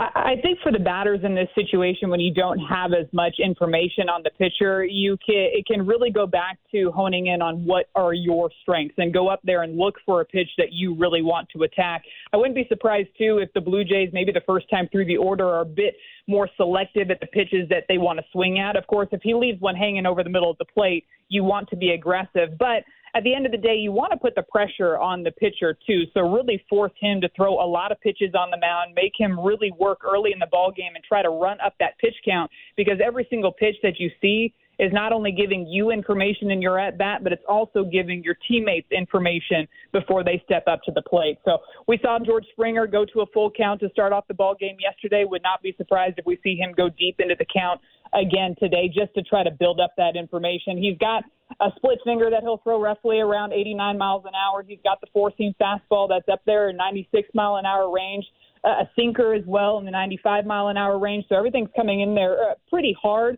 Um, but again, it's just building up that that knowledge in the game and trying to run up the pitch count. And, and I think the hitters can have an advantage by not having maybe as much information on him and focusing on what their strengths are and going up there and attacking those spots. So, what our strengths are here in Canada, Madison, and you're going to get to experience this this weekend. Um, I, of course, you know Fourth of July. That's coming up on Tuesday. Big holiday, lots of baseball celebrations, stuff like that. But you're going to get the Canada game on Saturday at 3 p.m. start against the Red Sox. Annually, one of the most fun games uh, that the Blue Jays have on their calendar, especially this year with it being uh, the Red Sox in town. How excited are you for your first Canada Day? I, can't wait, and it's so close to Fourth of July too. And I did bring a little bit of red. I do have some red kicks that I brought on my trip with me, so I'm going to be sporting some red on Canada Day, Canada Day for everybody. Can you spoil for us what what shoe it is? Uh, I've got some. There's some black and red uh, Jordans, so I'll be wearing some low top Jordans for you guys. This is uh this well, I guess you're on the radio this weekend. I was going to say that that's a day where uh you know, like we talked about yesterday, you got to just sneak the shoe out just out of the side of the desk a little bit so people can appreciate it. Uh, no such luck on the radio. You'll just have to describe it to Ben Wagner uh, yeah. in great detail. Um, Madison, thanks. Thanks so I much for say maybe I'll try to run. I'll try to run by the studio set and see if I can flash my shoes into the background of uh, maybe Joe Siddall and Jamie Campbell up there. perfect, perfect. That's great. Uh, Madison Shipman, thanks so much for taking the time out. Awesome. Thank you so much for having me. Madison Shipman, uh, ESPN women's softball analyst at at ESPN, of course, and uh, on Blue Jays Central for this series on the radio call with Ben Wagner on the weekend uh, for the Boston Red Sox series. Keep your texts coming uh, to 590 590. A couple of good ones in there. Don't know that we'll get to all of them, but uh, we'll sprinkle them in uh, after we talk to Kevin Barker in a bit here. Here's a fun one. Justin from Etobicoke asks, "What is the single best pitch on the Blue Jays staff outside of Gausman's splitter and Richards' changeup?" Now that's uh that's a tough one because well, first of all, Richards' changeup is elite. It's one of the very best changeups in baseball.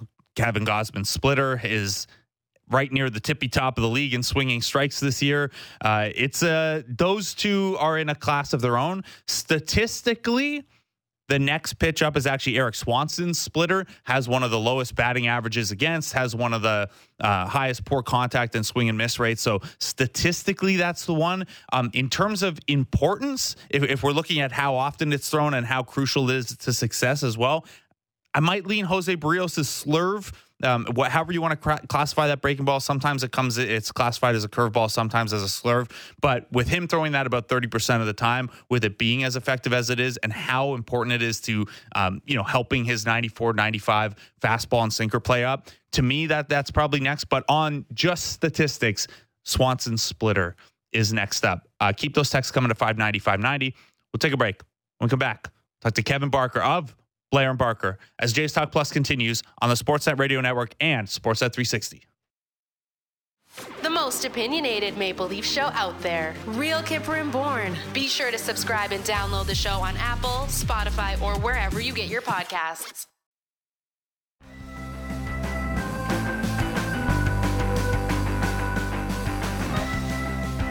Welcome back to Jays Talk Plus. I'm Blake Murphy. Joining us now of the Blair and Barker Show, five to seven every day, and you can get that wherever you get your podcasts. Also, Jays Talk post game. It's the best five o'clock hitter in the game. It's Kevin Barker. Kevin, how are you? I appreciate that. How did you, how did you know that I could hit more homers than anybody at five o'clock? That's, how did you know that? That's the reputation. You've got a reputation for five o'clock. I've got a reputation for you know a happy hour around that time. We both got our five o'clock reputations.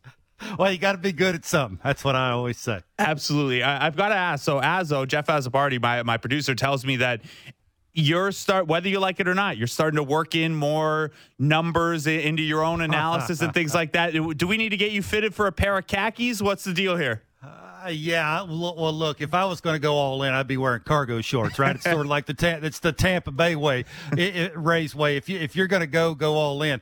I look, yeah, I think sometimes you you try and mesh the two together. Am I married to, you know, all the numbers and and you know everything that would take you away from just sort of the eye test, the gut feeling, the the how do you get out of 0 for 15s? Ah, yeah, I'm not really there yet. It's it's because I've been in, in locker rooms, I've been in you know clubhouses, I've been in batting cages, I've been between the lines. It's sometimes it's just sort of that me against you, and I, there's a place for numbers, but there is also a place for you know a lot of that. Get your stick your nose in there, you know, get the foot down, get it singing, that kind of thing. So yeah, we're trying to we're trying to stay with the times and, and give the people what they want. Uh, it's a great mix, and I think it's the the right mix for radio. I think it's the right mix for teams, probably too. You don't want to you don't want to overdo the numbers, and it's interesting. Uh, it's an interesting time with respect to those numbers versus what the feel is in, in the dugout for the Toronto Blue Jays right now, because this talk all season about their their inability to execute with runners in scoring position. It's something that I know Ross Atkins talked to you guys about yesterday on Blair and Barker. And again, people can go check that interview out on yesterday's episode of the Blair and Barker podcast.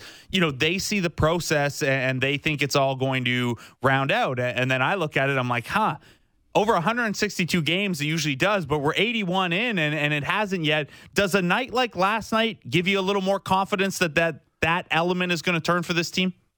Yeah, it's hard, right? It's one inning. It's the first Yeah. inning, right? It's a it's a sinker ball guy didn't have the sinker. You know, you you, you were there. You were seeing the same exact thing that everybody else was seeing. Uh, seeing whenever Logan Webb had the sinker, right? He was located, It had late by to it. You know, guys were having a tough time getting it up. They were having a tough time getting it in the air. You could see that. You know, he had some easier innings. Give him credit when he made a bad pitch. He made bad sequencing, right? He threw some change ups to a Brandon Belt to a Danny Jansen that you probably should never do, right? Those are easy pitches to get in the air. One, you know, to pull side, the other one the other way with a with some guys on base. Uh, look, uh, th- I, I think this team, for me anyway, is missing something.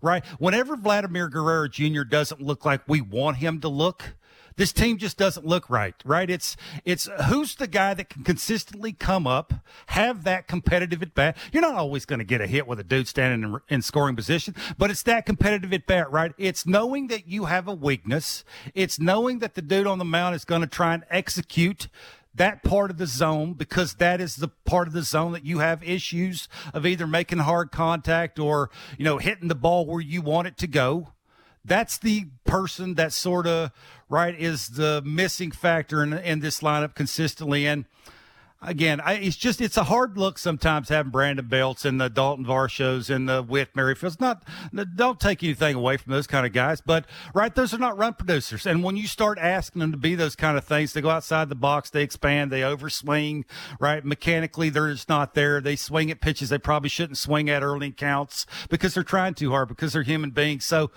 Long-winded answer, probably not, right? I think this is to each his own. I, I do like the way sometimes they're trying to make out their lineups to have the big inning. It's not so much for, right, you're trying to do this consistently every other inning. You're trying to do this in the first inning. You're trying to do this in the third inning. You're trying to jump guys early in games with runners with traffic on the bases. That's why you're trying to make out your lineups the way you're trying to make them out to, to sort of play the hot hand, right? It's sort of the Tre- Trevor Richards effect, right? You, you, you're putting him in the game to give your offense a chance to have the big inning. That's sort of the thing you're trying to do with your lineups when John Schneider's sitting in his office pulling his hair out, trying to figure out ways to get the right dude up at the right time. So, yeah, not for me really. I consistently I need to see it more. It's like the it's like whenever we were watching Vladimir Guerrero Jr. against the Oakland A's. I mean that that approach works for them because they will throw a ball down the middle. Has it worked since?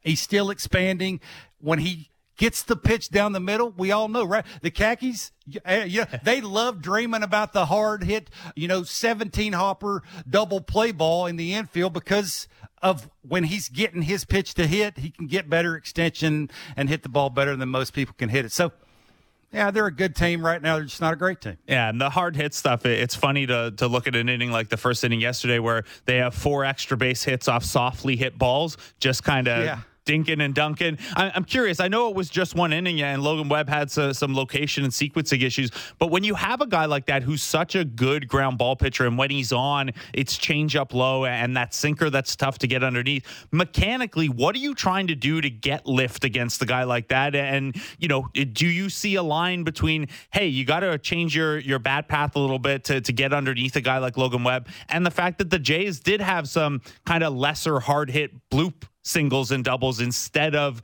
the more line drive approach we've seen from them at times. Uh, yeah, it's very hard, right, to go up and change unless you're Bo. Uh, the you know manipulate the barrel, try to do th- things with your lower half, right? You squat lower because you want your barrel to have a different angle to get the ball in the air because the guy throws a good sinker to you. Most human beings can't do that. Bo Bichette can, right? And then there's everybody else, and everybody else has to lay off the good sinker, get the elevated changeup, hit a ball to the warning track that's going to bounce off the wall, right? That's sort of the Brandon Belts and the Danny Jansens who are getting in better counts, get a change up that's elevated, that's a little middle of the way, stay within yourself, be who you are, you know, be mechanically sound, get in an athletic position. I, I talk about that all the time. For me, it's not always about how you look when you start, it's how you look when you finish, right? And sometimes how your takes are look, looking. In the first inning, they did those things, right? The takes were better. Uh, they looked like they were seeing it out of the hand. Obviously, he didn't have his good sinker. He didn't have good finish on that. When you don't have good finish and good release point, the ball doesn't tend to go where you want it to go. It didn't have the hair on it, right? The sinker sometimes when you're facing those kind of guys, it's like hitting a bowling ball. They need to have the good finish, the good roll off the fingers right? When they have that, it's going to have the tunneling, the late movement to it. That's why they're most of the time sinker slider guys. They'll add a, a four seamer to lefties. They'll throw a change up to lefties, but just for whatever reason didn't have it in the first inning. Give the Blue Jays credit that when they got a good one, they didn't miss it. And Pitching's been good. The pitching, what would they do without the Trevor Richards of the world, the Jose Berríoses of the world, the Yusei Kikuchis of the world? I mean, we were trying to run two of those three. Maybe Trevor Richards also. I know Jeff Blair on our show not a big fan, right? Tired of seeing that last year. And all of a sudden, where would this team be without those three guys? They wouldn't be close to a wild card spot, I can tell you that, because of the way their offense has been looking. No, it's it's been tremendous. And Berríos, you could have had some confidence in him bouncing back, but he's having arguably his best season now, not not just getting back to where he was, and, and Kikuchi's having his best year as well. Uh, so I'm with you. You look at a guy like Trevor Richards last night, even Bowden Francis in relief. Um, those guys have helped you be in this wild card spot. And you have to hope if you're the offense, those guys have held you over and helped you win games until the offense comes around. Now, you guys talked to Ross Atkins yesterday on the Blair and Barker show. Um, you know, the the idea of adding to that rotation came up. The idea of adding in general came up when he was speaking with media down at Rogers Center as well. Um, I, I, know we're still a month out from the trade deadline here, but what were your impressions? Uh, you know, what did you come away from your chat with Atkins thinking in terms of where this team is going to target additions the next little while? Yeah, I think he likes his team. I mean, that's that is the million dollar question, right? How do you take this team to to a different level? I don't think they're going to bring in a, a legit cleanup hitter, right? A guy that you know can run, produce, and and get the big hit when it matters the most, when the lights are the brightest. I I, I think for two reasons. I, I don't think they have a ton. Uh, to give up to get it. You know, a lot of the teams that you thought were going to be really good in Major League Baseball are are you know, not real good this season, and you don't know if they're going to be buyers or sellers or or they're going to stand stand pat. So it's it's sort of a chess match between some of these good teams, some of these teams that are on the bubble on who you're trying to go after because you don't really know what the other teams are are willing to give up. You don't even know if they like organiz in your organization, and that's the sort sort of the thing. I hate playing this game, right? Hmm. Because even if you try and play this game, you know you could look at the Lane Thomases of the world with the Nationals. You could look at Salvador Perez, who's at the end of that contract. You know, he's 33 years old, a good catcher who can hit some home runs who can get some big hits. You can look at Ryan McMahon for the Rockies who just signed a six year deal. Like you can look at dudes like that, but we really have no idea if the Rockies like who the, the Blue Jays have to offer, or even if Ross would be willing to give up anybody, right? You would have to probably give up somebody that's in your big league, uh, on your big league team and in a whoever they might like at the minor league level. And I'm just not sure if they're willing to give up you know, whoever they might be willing to give up. It didn't sound like he was buying into. I know Jeff asked him about uh, Matt Chapman at third base because he's a free agent at the end of the year. Boy, he he he shot that down in a hurry, right? Just because of the defense and the you know everybody's in love with that clubhouse thing. So didn't seem like he was willing to do that. So this is a it's going to be an interesting time here to see. I think he has to do something just because of the room, right, and what they've been through and you know, what they're not doing, which they were, you know, sort of expected to do starting the season. You know, some guys are not living up to par in the in the rotation, and obviously we know what Manoah's issues are. So we know they need another eighth inning guy for me. Maybe Chad Green's the guy. Maybe Ryu can come back. Maybe they will give them some energy, right? Just bringing those two guys, give you a quality start here and there. Maybe Chad Green can fill in the blank, uh, sort in the eighth inning. So, yeah, this is this is sort of the you know the I don't want to say that the downfall of being a GM at the big league level mm-hmm. when you are on a contending team who is sort of, eh, you know, are they a good mm-hmm. team? Can they be a great team? Would they be a better team depending on who you would who you would bring in? So, there's a lot of question here questions here to answer, but I do think long winded he needs to do something, meaning Ross Atkins. I'm just not sure exactly if we're gonna, all going to be happy with what he does. Yeah, and it, like you said, it, it's a tough spot. At least he's not in a spot where the owners call him press conferences, like the Mets did yesterday. Um, so you mentioned you mentioned Manoah there, and obviously Manoah's status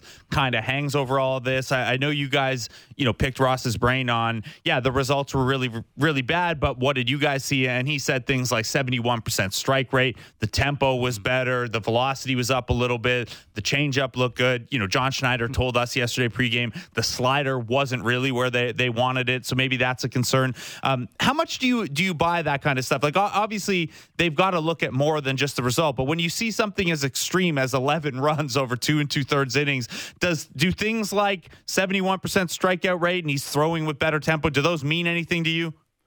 No, I, for for me, I think we got to be real careful when we talk about Alek Manoah, just just because of the way the optics look when he left here, right? I know there were some rumblings about him coming back in July first. I, I, thought that was silly. I don't I don't even know where people got that from. You know, the the conversation that that I had had with some people that were closer to that, and you know, had said, let, let, let's worry about the conditioning, the, the throwing program. Let's get that taken care of first and foremost, right? The mental side of it will be taken care of when those first two things are taken care of. And then you can start working on mechanical things, right? St- staying direct to your target, not falling so much off to the first base side. He's a big dude. You know, even if he goes there, dare I say, loses some weight, you know, that's a, you nobody wants to say that, but that's basically what this is coming down to, right? Just so repeatability it's when I throw a bad one, when my slider is atrocious, like it was in, you know, down there in that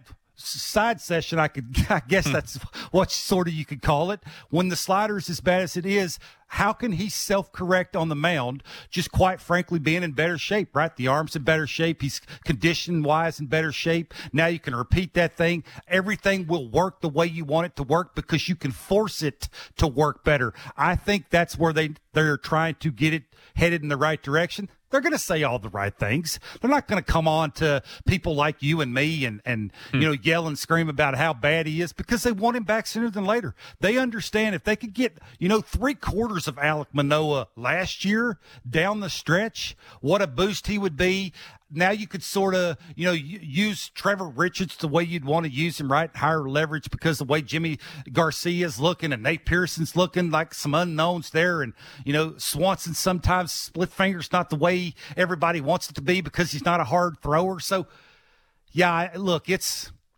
I, for me, it would not be a surprise. And I don't know about you that we don't see Alek Manoah this year. And, I don't know if that's a I don't know if that's a bad thing for Alek Manoah, right? I think it just he needs, needs to go away.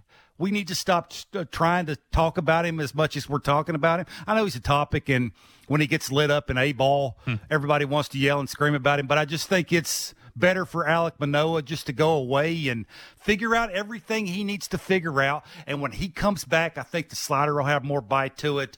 The fastball command arm side will be better for me. That's what made him elite is when he is in with movement to the righty. He can control that side of the plate, have called strikes there. It opens up the slider all of a sudden because you know as well as anybody, most hitters mechanically, consistently have an issue of keeping that ball fair in. I'm not talking about inner third. I'm talking about the black in to a righty, especially from a right-handed pitcher. It's very tough. So once he starts establishing that and can maintain the velocity because of the conditioning, the slider will be better and he can mix in some change ups and he'll come back and he'll be the Alek Manoah that we all love to watch. All right, got to ask you before I let you go here. I know that you have credited your dad with helping fix your swing in the in the past when it was off. Um, we saw Kevin Gausman's daughter throw out the first pitch yesterday. What do you think she needs to work on on the splitter there? And can Gosman help her out with that the way your dad helped you? Uh, yeah. Look, I, it, there's no better person to to help you out than a father. That mm-hmm. that's that's you know, and a and a parent as a whole. I know my mother would drive me to all kinds of games. You know, I played five sports, so it was you know parents running all over the place trying to get me to where I where I was trying to go and and you know trying to make me as happy and as athletic as possible. But absolutely, what what better person to to teach somebody a pitch that nobody else can throw as good as as Kevin Gausman than than Kevin Gausman. So absolutely, it's just nice to see families out to the to watching baseball and being a part of baseball, and that's what it's all about, right? I mean, it's a more fun game to watch. I, I don't know about you, but all the new rules and and you know the pitch timer and you know the just the the methodical part of baseball now when it's get it and go. I, I love it. You know, I was on the fence about it because I thought there had to be some of those times, especially late in games when that dude's coming out uh, into the game and it's tough to hit and the game's on the line. You need a little bit of time. I was wrong. I love it. So having more eyes to the TV set and having more fannies in the seats is a great thing. So absolutely, I love it. Yeah, it's it's been a blast, and you know I, have had family members or friends with kids say the same thing. It's a lot more you know family friendly a game if it's if it's two twenty or two and a half hours versus the ones that extend over three. Now playoff time, I'm not going to be arguing with long baseball games and dramatic pauses and stuff like that. But for right now, uh, it's been pretty cool. Kevin Barker, been pretty yep. cool to have you on the show. I really appreciate you taking the time. Absolutely, thanks for having me. It's Kevin Barker of Blair and Barker on the Sportsnet Radio Network. You can check them out five to seven every weekday, uh, also on Sportsnet 360. And of course, you can check out uh, their post game breakdowns on Jays Talk, whether immediately after the game or in the same podcast feed as you get this show, Blue Jays Talk. Uh, and that Blair and Barker interview with Ross Atkins from yesterday, worth going back to their podcast feed uh, and checking out. Speaking of split fingers, Keaton Winn is going to get his first major league start tonight. He's worked a little bit out of the bullpen for San Francisco in a bulk role. I'd said we'll, we'll tee him up a little bit. We've got a couple minutes left here. Uh, he is someone who throws his splitter, at least so far at the major league level, 60% of the time. It's a lot of splitters. That's more than Kevin Gausman throws his splitter. Um, we'll see how that works if he's trying to go a second time through the order, if the Jays are on top of it. Um, you know, if the we'll see if there's a if there's a good book on him or if 12 major league innings and some minor league time where he was a starter but wasn't nearly as effective. We'll see how that plays out. The splitter's been moderately effective for him. It allows contact, but not extra base contact. It is a tremendous ground ball pitch uh, for Winn, not just this year at the major league level, but when you start to go through some of the AAA numbers, he'll count, he'll complement that uh, with a 96 mile an hour fastball so some pretty good heat to that one. Um, he works that primarily up in the zone. The splitter, the one issue with the splitter you might see is it, the getting it down below the zone is the issue for him. It's more he uses it almost more like um, like a lot of pitchers use a cutter where it's kind of in on the hands uh, against the righty. So we'll see how We'll see how that plays out. Um, he also has a sinker that he'll throw just to righties. That's again aimed at getting ground balls and things like that. In fact, uh, it's a small, small, small sample. He's only thrown 21 of them so far in his major league career, but no one's got a hit off one yet. So we'll see uh, if the Jays can sit sinker, sit splitter against him, or if they just wait for the fastball up and try to drive something with that. We know some guys on this team do well with that and are comfortable waiting for the heat high in the zone and, and trying to push a pitcher up further in the zone like that. Um, but some guys are going to try to instead jump on the stuff a little lower in the zone um, because there are a couple guys in the Jays lineup who don't handle the high heat particularly well right now. It's Chris Bassitt on the mound for the Blue Jays on the other side. He, of course, has had uh, three rough ones in a row. Gave up eight over three innings, gave up five, only three of them earned over three and two thirds. And then last time out, gave up four over five innings in a loss against Oakland. That has led Chris Bassitt to decide, ah, I'm not going to call my own pitches for a little bit anymore. We're expecting that Alejandro Kirk will be activated off of the IL today. All of the updates yesterday were positive ones. Um, he had run the bases, he had done some catching. He'd been doing a lot of catching as he went along anyway, just to kind of stay in you know game ready shape, up downs and, and throwing and things like that because it caught him on the catching hand, not on the the throwing hand. So he's been able to stay up with that. We expect him to be activated today and to probably catch Chris Bassitt since Jansen's caught an awful lot lately. A couple other minor updates, and I know we didn't get to all the text in the text line. I apologize for that, but there were a couple updates from yesterday in addition to Alejandro Kirk. Kevin Kiermaier's missed the last couple games with back spasms. That's not believed to be too serious, and it's apparently not related to when he missed a couple games earlier on uh, in the season with back and hip stuff. I believe that was the Minnesota series. Um, either way, uh, his availability yesterday was kind of TBD. That's why Ernie Clement pinch ran instead of Kevin Kiermaier earlier in this series. I think the hope is that that Kiermaier will be able to go today. Zach Pop was supposed to throw a rehab appearance yesterday for Buffalo. Uh, that game got canceled due to field conditions. Went the old, uh, the whole uh, Bull Durham uh, route. Uh, I don't know if someone turned the sprinklers on or what. We mentioned it a little earlier as well. Uh, Ricky Tiedemann, um, when JD and I were kicking it around, he is throwing live batting practice in the coming days. He's been out since May 4th, so the Blue Jays' top pitching prospect uh, we might start to see in some action again soon. The other big one when it comes to Jays prospects is Ross Atkins said yesterday that Yosver Zulueta, 25 year old who's at AAA right now, he's going to pitch in the futures game uh, at All Star Weekend. The team is now looking at him as a reliever long term. He's transitioned to the bullpen with Buffalo. The numbers have been better from an ERA perspective, and he's got good swing and miss stuff. Whatever the role, the issue for Zulueta is going to be the walks. Um, it's not something that's slowed down really. But if you were wondering what Yosver Zulueta's future role with this team looks like, that is now firmly a relief pitcher. Didn't rule out him starting again in the future, but how many guys had to transition to a reliever at AAA and then ended up starting at the major league level? I'd imagine the list is pretty short. Connor Cooke, another name to uh, keep an eye on, monster strikeout rates uh, at Double A after coming up from High A, and it's not necessarily a given. He'd have to do AAA on the way if the major league bullpen needed help at some point. Chris Bassitt, Keaton Winn tonight at seven o'clock. I'll be on the call with Ben Wagner. Jays Talk Plus will be back 10 a.m. tomorrow, as it always is. If you need more on this Jays game, Blair and Barker have you pregame five to seven. They also have Jays Talk for you after the game. Uh, I'm going to say there were a lot of good texts in the text line today. If I didn't get to yours, I apologize. I'm going to save them in my little planning doc. Maybe we'll sprinkle some more in tomorrow for a little Friday mailbag.